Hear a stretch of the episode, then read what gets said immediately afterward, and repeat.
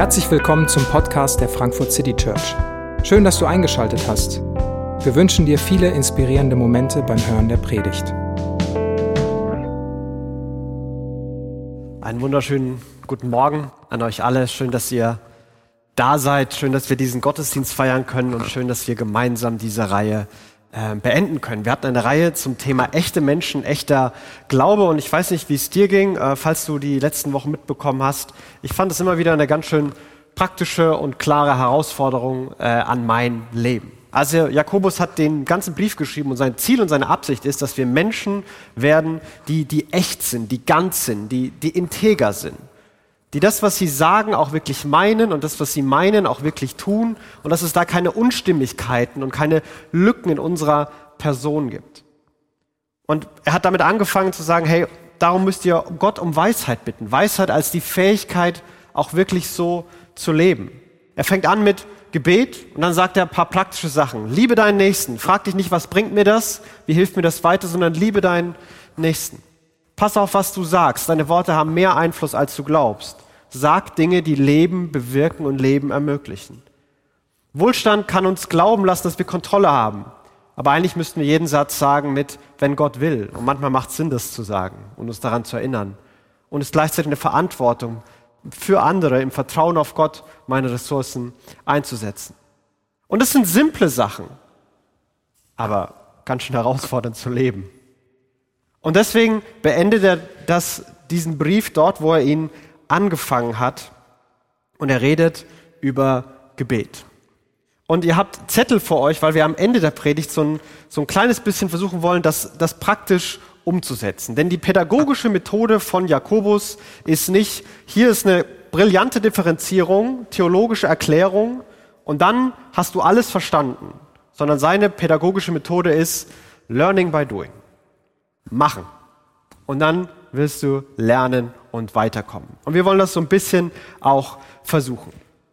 Auf diesem Zettel ganz oben steht ein Satz, Gebet ist nicht alles, aber ohne Gebet ist alles nichts.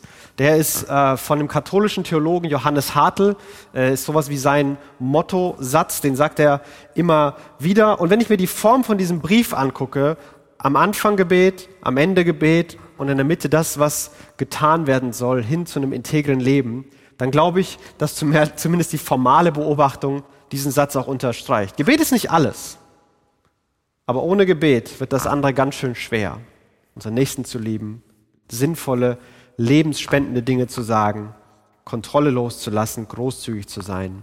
Gebet ist nicht alles, aber ohne Gebet ist alles nichts. Und was wir konkret trotzdem über Gebet denken und welche konkreten Herausforderungen Jakobus gibt, das in diesem Vers. Und ich muss sagen, ich liebe diesen Anfang, mit dem er hier diesen, diese letzte Episode zum Thema Gebet einleitet. Macht jemand von euch Schweres durch, dann bete er. Erlebt jemand eine Zeit der Ermutigung, dann singe er Loblieder. Keine so theologische Sache, hey, hier sind 17 Punkte zum Thema Gebet. Ist es gerade schwer für dich? Leidest du gerade? Bete. Bete. Lass mich explizit sagen, was er hier nicht sagt. Geht's dir gerade nicht so gut? Dann machst du was falsch. Dann musst du dich mehr anstrengen. Bessere Zeiten kommen auch wieder. Oder hast du es damit mal probiert? Probier doch mal so, so und so das zu machen. Macht jemand Schweres durch? Bete. Bitte, klage, flehe, frage, schreie nach Hilfe. Beten ist kein sachlicher, sachlicher Antrag, den man bei, einer, bei der himmlischen Behörde einreicht.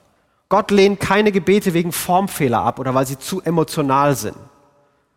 Gott lädt uns ein, hey, wenn es dir schlecht geht, wenn es schwer ist, dann bete.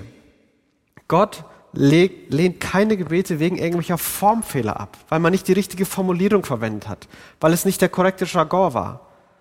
Bete ganz emotional das, was eben da ist. Richte deine Worte, deine Gedanken an Gott. Nichts anderes ist das, beten. Seine Worte, seine Gedanken, seine Emotionen an Gott richten und ihm sagen. Geht es jemand gut? Ja, dann singe er Loblieder dann, dann soll er die Freude Gott zum Ausdruck bringen. Wieder, er sagt nicht, hey, weiter so, da kannst du echt stolz auf dich sein. Schreib mal ein Buch, damit andere auch lernen, wie das funktioniert. Oder so ein bisschen pessimistischer, pessimistischer genieße es, solange es geht. Und wenn es dir gut geht, sag es nicht zu laut. Es gibt ja andere, die leiden und die wollen wir nicht irgendwie verstören. Also, wenn es dir gut geht, behalte es am besten für dich, weil alles, allen ist gerade schwer. Hey, geht's dir gut? Bist du gerade ermutigt? Läuft's bei dir? Dann sing Loblieder, dann singe, juble, danke, lobe. Da sind die Emotionen schon wieder expliziter. Gebet muss nicht diese ernste, förmliche Sache sein, wo man ganz genau darauf achtet, was man sagt, explizit formuliert und am besten monotone Tonlage, das hilft am besten, weil dann versteht's Gott am besten. Ganz emotional, ganz echt, auch in Freud und Leid uns an Gott richten. Und das finde ich das Interessante. Er geht in beide Extreme, ins, ins, ins Schlechte und ins Gute. Sagt er, egal wo du bist und bei allem dazwischen, bete. Richte deine Gedanken, deine Emotionen an Gott.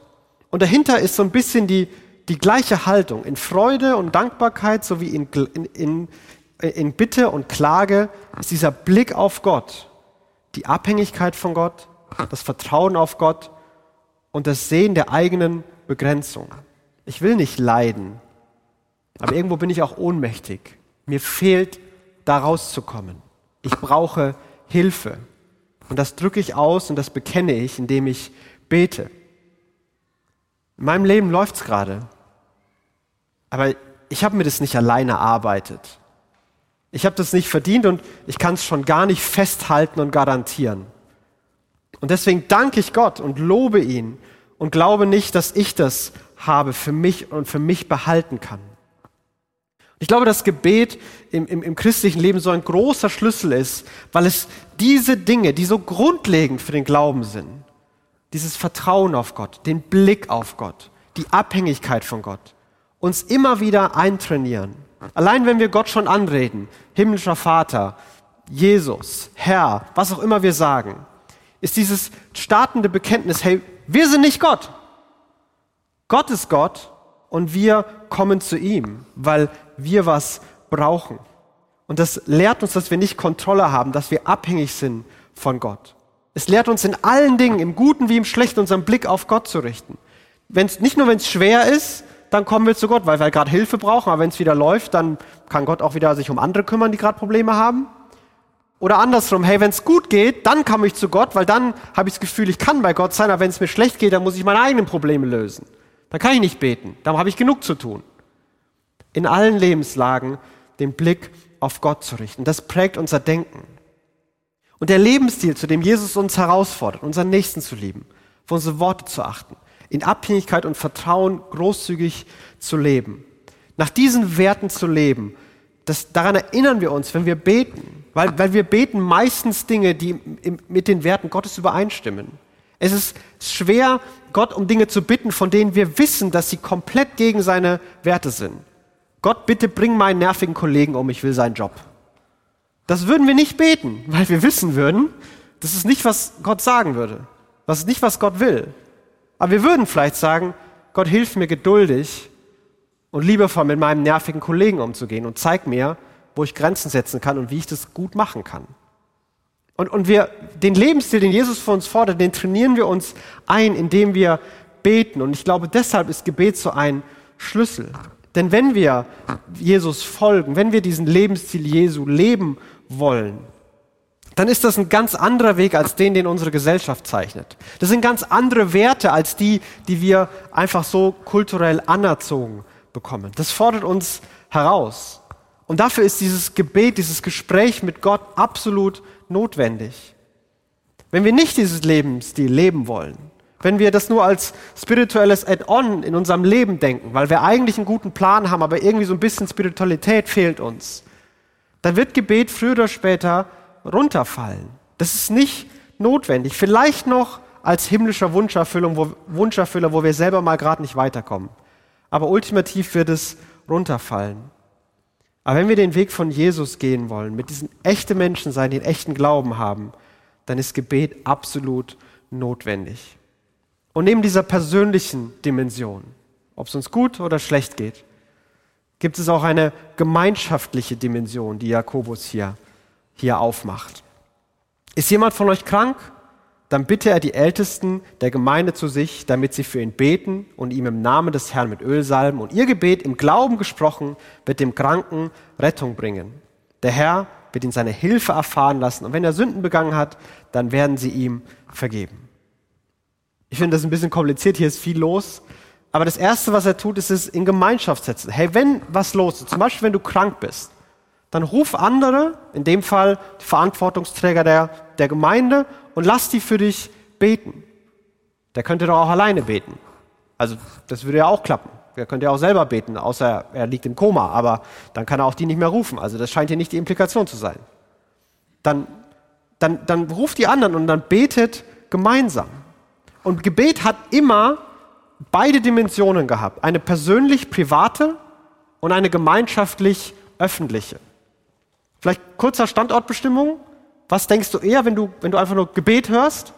Denkst du an das, was du persönlich machst, im Privaten? Denkst du an das Gemeinschaftliche, an das Öffentliche, was vielleicht in der Kirche stattfindet? Oder beides gleich? Keine Ahnung. Hängt wahrscheinlich von deiner Prägung, deiner Geschichte ab. Aber beide Dimensionen sind wichtig. Das private, persönliche und das gemeinschaftliche, öffentliche mit anderen. Und in diesem Fall redet jetzt, okay, wenn, wenn jemand krank ist, was eine der, der klassischen Leiden, solange es Menschen gibt, äh, ist, dann, dann soll er die, die, die Ältesten rufen und die sollen ein, mit Ölsalben und im Glauben beten. Und dieses Ölsalben ist so ein Symbol, da, kommen, da kommt äh, zwei, eine griechische und eine jüdische Tradition zusammen. Medi einmal war Öl das medizinische, das hat man verwendet so als eine Art, dass hier Heilung und, Ret Heilung und Gesundheit wiederhergestellt werden soll. Und aus dem Jüdischen kommt es äh, mit Ölsalben, war immer ein Zeichen dafür, dass Gott mit seiner, seiner Kraft jetzt neu für diese besondere Situation da ist. Eine besondere ähm, Erfrischung, Erfüllung, Stärkung mit Gottes Geist für diese Situation und für diesen Moment. Und vielleicht ist dieser Vers für dich einfach nur äh, interessant und du weißt gar nicht so genau, wie du ihn zuordnen sollst. Vielleicht merkst du aber auch, wie sich manches bei dir innerlich zusammenzieht und zusammenzuckt. Also immer für Kranke beten, irgendwas mit Öl salben und dann noch, wenn Sünden da sind, werden Sünden auch vergeben. Also Krankheit, irgendein Ritual und Sünde werden alles zusammengepackt. Und vielleicht hast du damit Gedanken und vielleicht hast du damit schon mal Erfahrungen gemacht. Ich habe keine Ahnung, wie die bei dir aussehen. Ich habe schon das ganze Spektrum, vielleicht nicht das ganze, aber einige extreme Erfahrungen gemacht. Zum Beispiel habe ich mit einem, mit einem Mann geredet, ähm, genau darüber, weil mich das interessiert hat. Und er hat mir gesagt, also weißt du was, David, das mit der Heilung, das glaube ich, das sind alles Betrüger, die das machen. Das bringt nichts. Weil wenn die es wenn die's wirklich machen würden, und wenn Gott das wirklich machen würde, so wie die sagen, dann sollen die in die, in die Intensivstation gehen. Sollen die da hingehen? Siehst du, machen sie nicht, weil sie Angst haben aufzufliegen. Das war so das eine Extrem, was ich mitbekommen habe. Das andere Extrem war, dass ich wieder mit einem Mann geredet habe ähm, und äh, der hat gesagt, also Gott will immer heilen. Und, und, Gott heilt auch, wenn ich bete. Und man muss nur oft genug beten und ich zeige dir das. Und dann hat er, äh, hat er mal, war da jemand da und dann hat er für den gebetet. Ich glaube, da war das Knie, war irgendwas los, ich weiß nicht mehr genau, was es war. Äh, und dann hat er so eine Formel gesagt, er hat immer das gleiche Gebet gesagt immer die gleiche Formel, hat dann mit seinen Fingern so ein Kreuz, immer von oben nach unten und dann von rechts nach links auf das, die äh, betroffene Stelle gemacht. Und wenn hat er gefragt, ob es noch weh tut und wenn die Antwort ja war, hat er es nochmal gemacht. Oder gesagt, er soll nächste Woche nochmal wiederkommen. Und irgendwo dazwischen, glaube ich, muss die Wahrheit liegen. Also, die haben es beide sicherlich sehr gut gemeint mit Jesus, aber an der Stelle, glaube ich, möchte ich sie beide öffentlich kritisieren, weil ich glaube, weder ist es zu sagen, hey, es bringt eh nichts und lass es, Nein, es lohnt sich immer zu beten. Und auf der anderen Seite ist es auch nicht dieses, okay, ich kann durch eine gewisse Formel und durch, durch eine, eine Art Ritual garantieren und kontrollieren, dass es passiert. Und die Formel muss nur richtig angewendet werden. Und dann kommen schiefe Dinge auf, wenn wir so über Gebet denken. Gebet ist nicht garantierbar. Gebet ist auch nicht kontrollierbar. Gebet ist nicht die, die Leine, die wir um Gottes Hals legen, um ihn dann zu zwingen, dahin zu gehen, wo er hingehen soll. Das ist nicht der An-Aus-Knopf am himmlischen Wunscherfüller. So funktioniert Gebet nicht. Gebet ist ein, ein Fragen in Abhängigkeit und Vertrauen an Gott. Und ich glaube, dass er Sünde und Krankheit hier so eng zusammendenkt, weil, weil, da, weil damals so dieses Geistliche und das Körperliche gar nicht so wirklich getrennt waren. Der Mensch ist eben immer beides. Und, und das hat zusammengehört. Vergebung der Sünde ist, ist, ist Heilung für die Seele und, und, und gesund werden ist, ist Rettung für den Körper. Und deswegen verwendet ihr auch die Begriffe, kann man parallel verwenden. Aber auch, auch hierzu, weil ich, weil ich weiß, dass manche davon schon mal Sachen gehört haben und vielleicht Gedanken aufkommen, wie äh, Krankheit, Heilung, Sündenvergebung zusammenhängt. Die Logik, du bist krank, weil du gesündigt hast, gibt es, glaube ich, zwei oder dreimal in der Bibel. Und jedes Mal sagt Gott explizit, dass derjenige deswegen krank ist.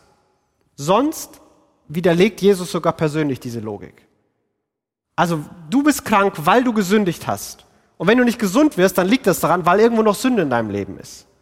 Diese Logik findest du nicht in der Bibel. Es sei denn, Gott kommt ganz persönlich und sagt es dir, dann hör auf Gott und nicht auf mich. Ansonsten kannst du diese Logik wegwerfen. Die gibt es nicht in der Bibel und Jesus selbst entkräftet die. Aber gleichzeitig ist es so, dass Gottes Rettung umfasst immer und ultimativ auch körperliche Wiederherstellung. Der Himmel wird kein Ort sein, wo uns der Kopf immer noch wehtut, der Rücken immer noch schmerzt und wir immer noch eine Brille brauchen. Ultimativ wird alles wiederhergestellt und der Körper wird neu und er wird auferstehen, wie bei Jesus. Es wird alles wiederhergestellt. Und in der Bibel gibt es kein Beispiel von Heilung ohne auch Sündenvergebung, ohne dass auch die Beziehung zu Gott wiederhergestellt wird. Und das war einer der Momente, wo ich, wo ich mal dabei war, wo ich glaube, es ist super gelaufen. Da wurde für eine, für eine junge Frau gebetet, die hatte Rückenschmerzen und die hatte sie schon lange und die waren dann tatsächlich weg und die blieben auch weg. Ich habe danach extra nochmal gefragt, weil ich bin so der Skeptiker im Herzen und die blieben tatsächlich auch weg. Aber der Moment für sie war, Gott liebt mich. Das war für sie so eine Riesenfrage und der Rückenschmerz war auf einmal das Zweite, sondern diese, diese Annahme, dass Gott was für sie getan hat, dass Gott was für sie tun könnte. Das war das Entscheidende.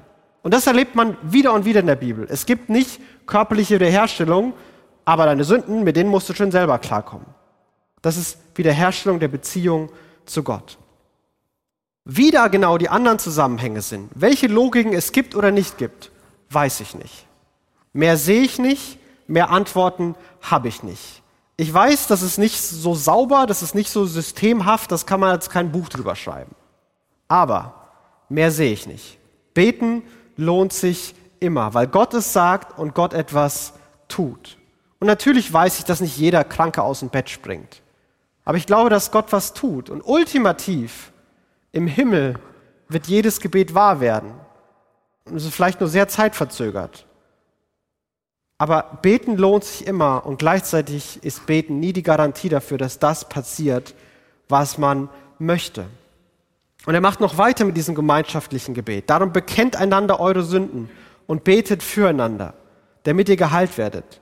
Das Gebet eines Menschen, der sich nach, dem, nach Gottes Willen richtet, ist wirkungsvoll und bringt vieles zustande. Wieder diese Formulierung. Davor war es ein Gebet im Glauben, jetzt ein Gebet nach Gottes Willen. Das bewirkt viel. Umkehrschluss.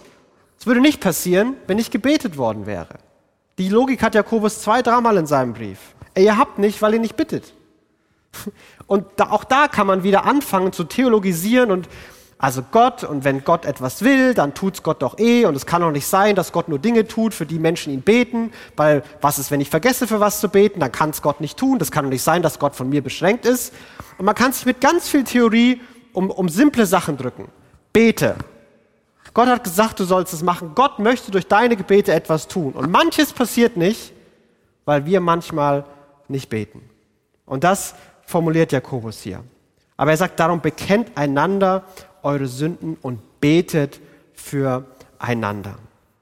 Bekennt einander die Sünden. Dietrich Bonhoeffer sagt, auf diesen Versen aufbauen, dass darin, in dem Bekenntnis der Sünde, dem gegenseitigen Bekenntnis der Sünde, der echte Durchbruch zur Gemeinschaft passiert.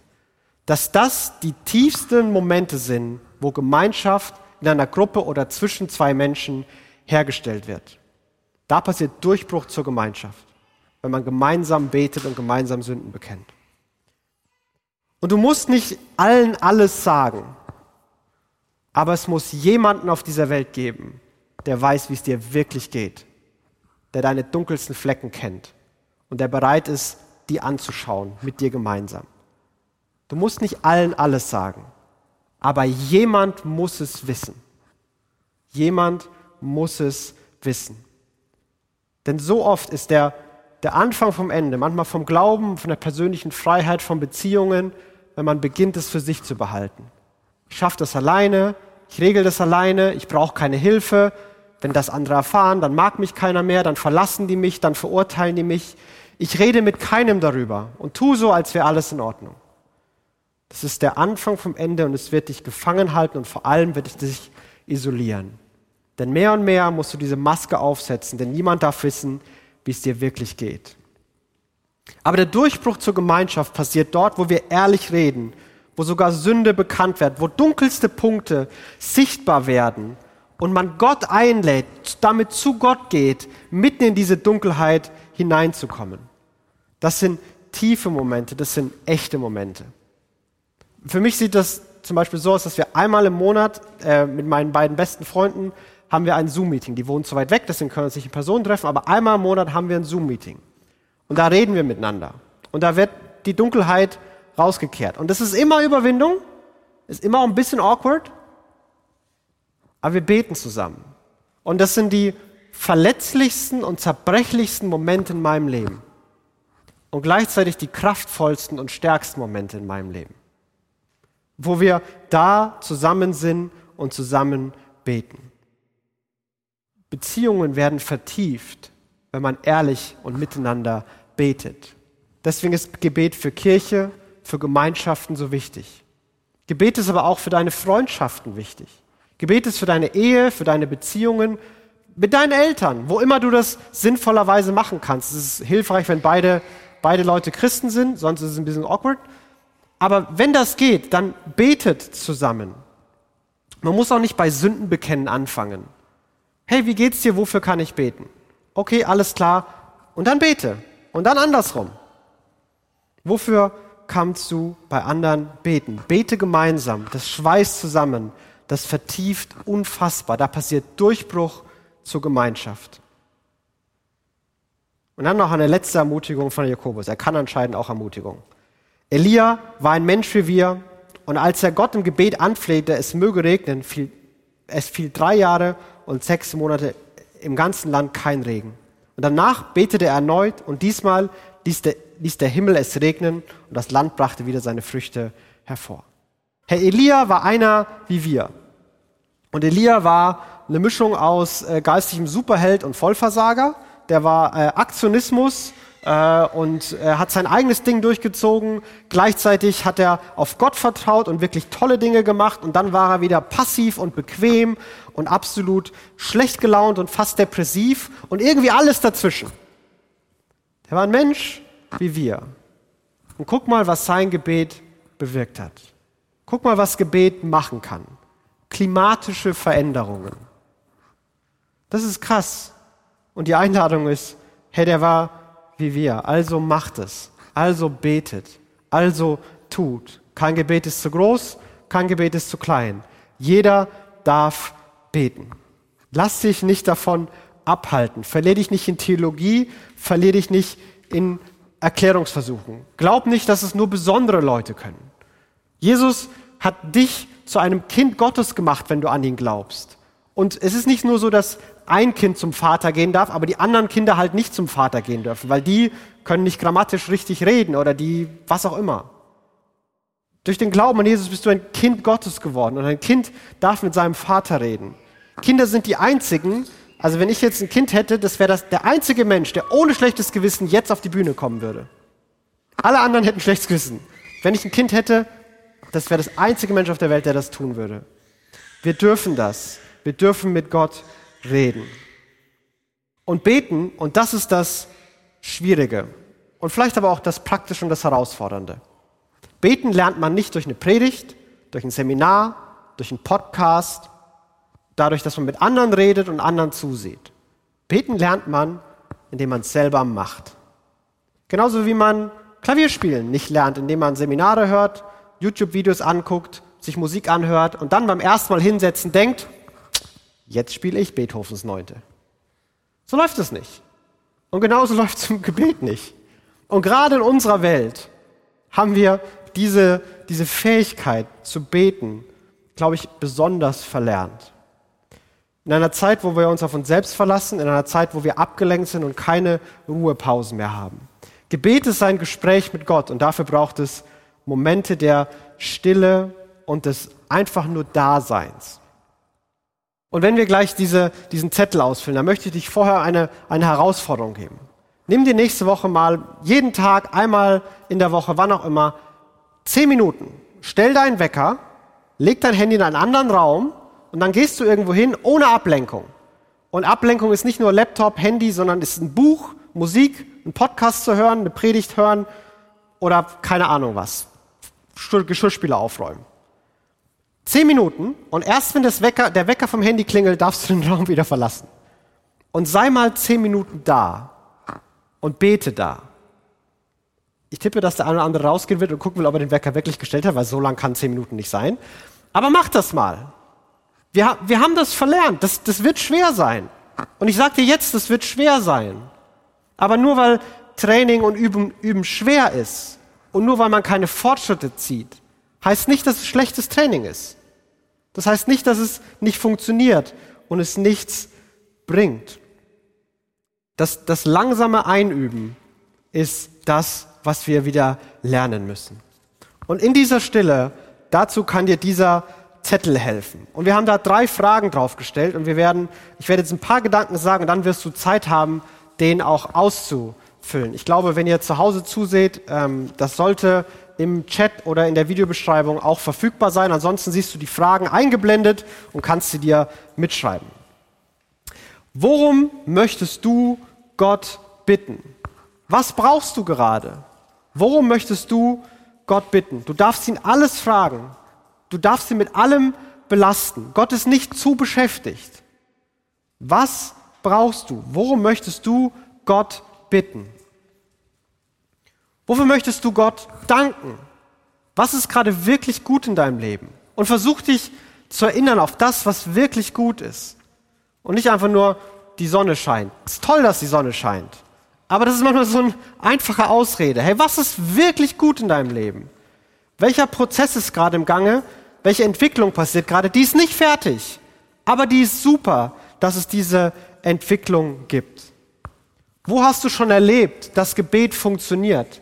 An welchen Moment kannst du dich zurückerinnern, wo du selber oder du mit anderen gebetet hast und es ist tatsächlich passiert?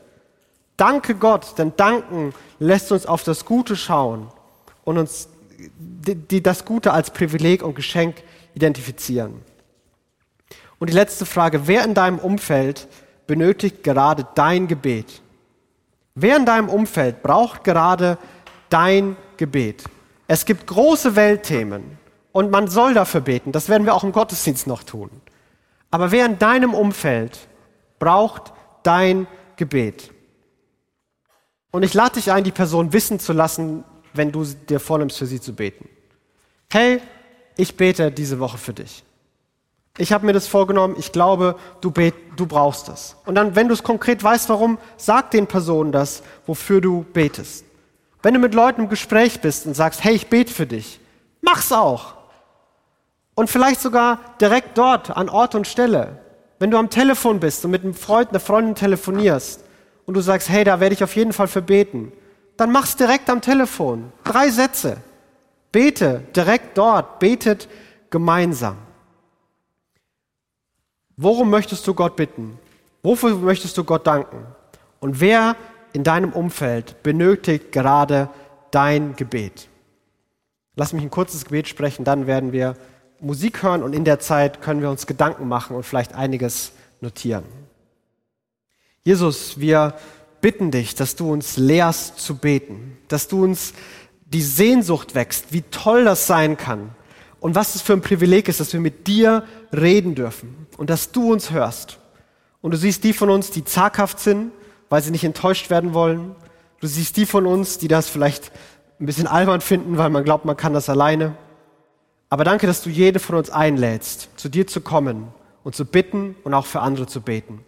Und ich bete, dass du uns jetzt die richtigen Gedanken und die richtigen Gebete in den Sinn kommen lässt, die Gebete, die nach deinem Willen sind und die du erfüllen möchtest. Amen.